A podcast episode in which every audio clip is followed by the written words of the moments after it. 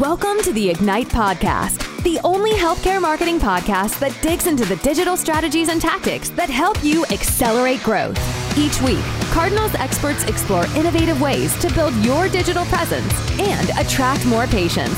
Buckle up for another episode of Ignite. Welcome, everybody, to Ignite. This is going to be a fun one. I can't tell you how many R F P requests we get. What do I call it? R F Ps, R F Is. We get them every day. They're so poorly, they're not even filled out. The questions, the narrative is so poorly done. So I'm very excited. We got Lauren on the line. She's our S V P of Healthcare Marketing. She's the one that answers R F Ps when we feel like answering them. It's like one out of ten.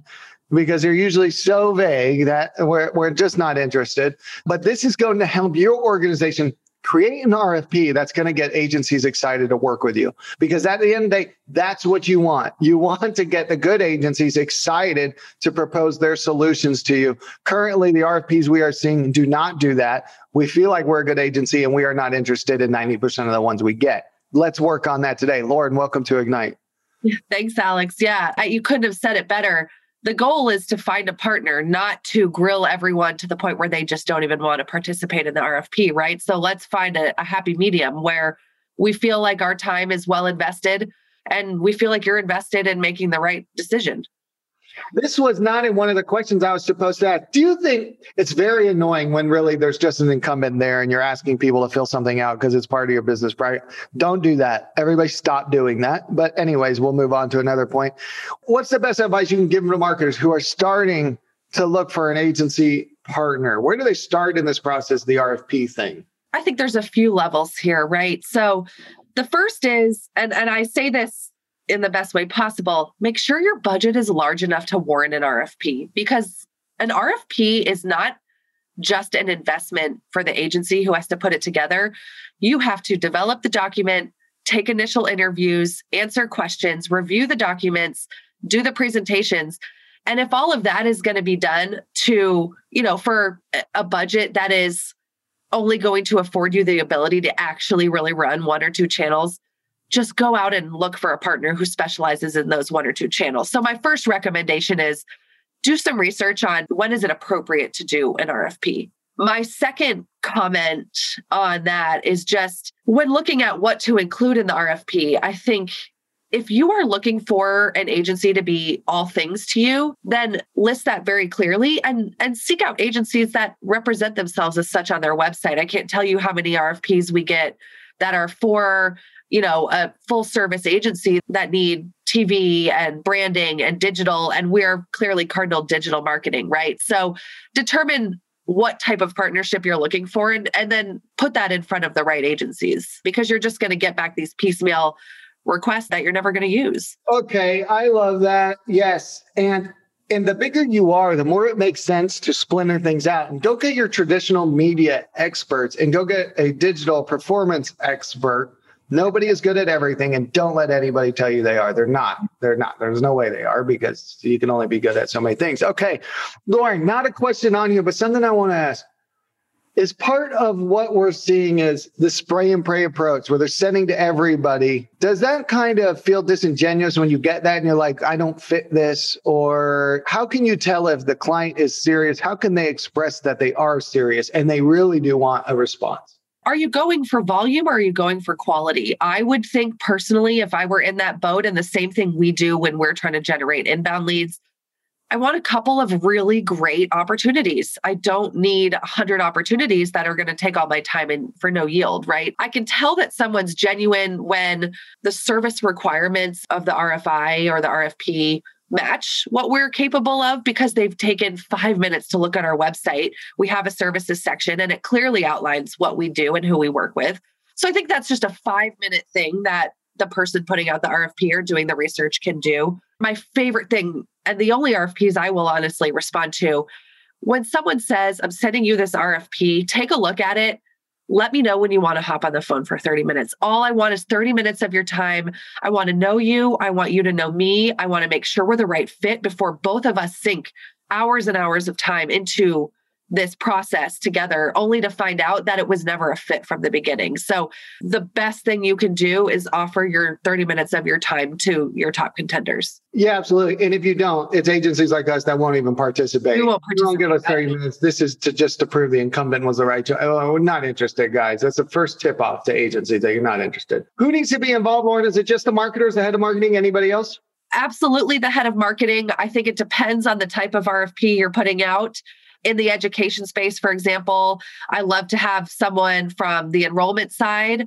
In healthcare, maybe it's providers are a huge part of what you're trying to do. Maybe the liaison between the providers, or maybe it's someone um, in the patient care side who understands really what the type of patient is that you need and what their pain points are. So just think about some ad- adjacent team members that may be able to contribute as well. Love it. What are the most essential components in an R F P that you want to point out? What do you want people to structure their R F P? So you start talking about service alignment and quality and over quantity of respondents. When you're going through there, what are the essential components you like to see? And what are the really ridiculous ones people need to stop including? I would like to see the information provided matching the expectation. And what I mean by that is, if you're going out and you're putting out an R F I, that's a request for information, and you simply want to understand the capabilities of an agency, that's fine.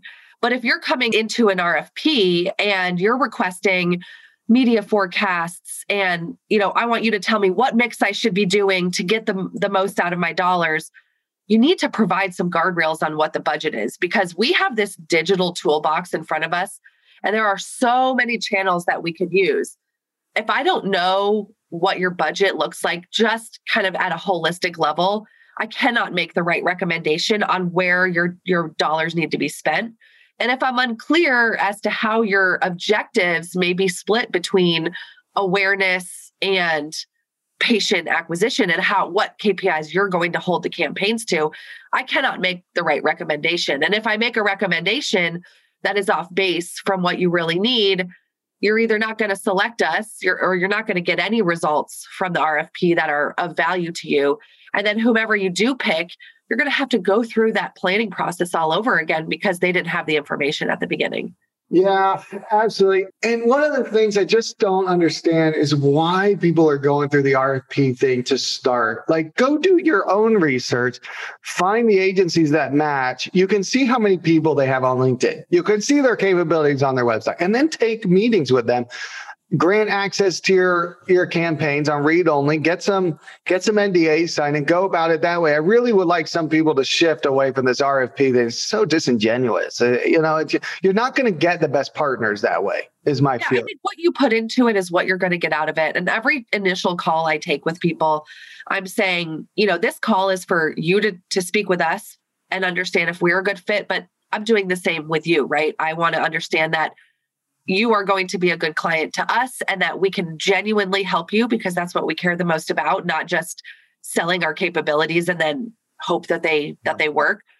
I think the best clients, the best partnerships are the ones that recognize that it may take a little time to get to the right partner. You're willing to have a call or two with me.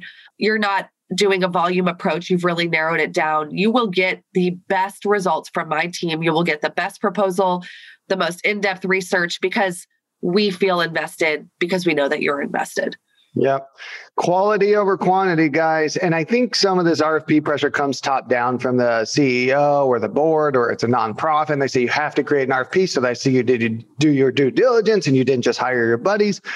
Okay, do the R F P, but then do your own research. Reach out to a couple agencies, say, I want to include this. Let's get on the phone. That's when we get excited.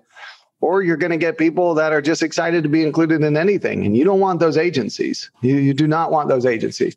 Lauren, any other gotchas, warning signs you want healthcare orgs to be aware of that you see, you could say, oh my God, not fit, not a fit. I can just see some weird stuff happening here. Any other gotchas? Yeah, I mentioned in an earlier podcast that we did about our healthcare marketing survey that I recognize in-house teams have shrunk. One kind of red flag for me is when any indication in the R F P that someone wants us to basically stand in as their marketing strategy and, and department as a whole, right? I, I don't sit within your organization. And if you think that you will bring in an agency and then have to have minimal to no involvement to be successful, is a huge red flag. someone, a single point of contact, maybe a handful of points of contact at your organization, need to be available to be a partner, not to just have a vendor that, you know, I talk to once a month and I they'll just figure it out for me. So that's a huge red flag. I think if if you're going down that route, spend your efforts hiring one really great in-house person first before you go that route. Don't put out an R F P for a marketing department. I really like when partners are, you know, they have their wish list, but there's also a bit of flexibility, right? So usually what happens is I'm getting an R F P and it may have eight things that they wish the agency could do for them. And we are a great fit for six of them. And if I say to the individual, because they're willing to take a call with me, I can take these six things off your plate and, and do them really well. If you can find capacity in-house to do these other two, because we're not great at them, that'll be the best, you know, relationship that we can form together.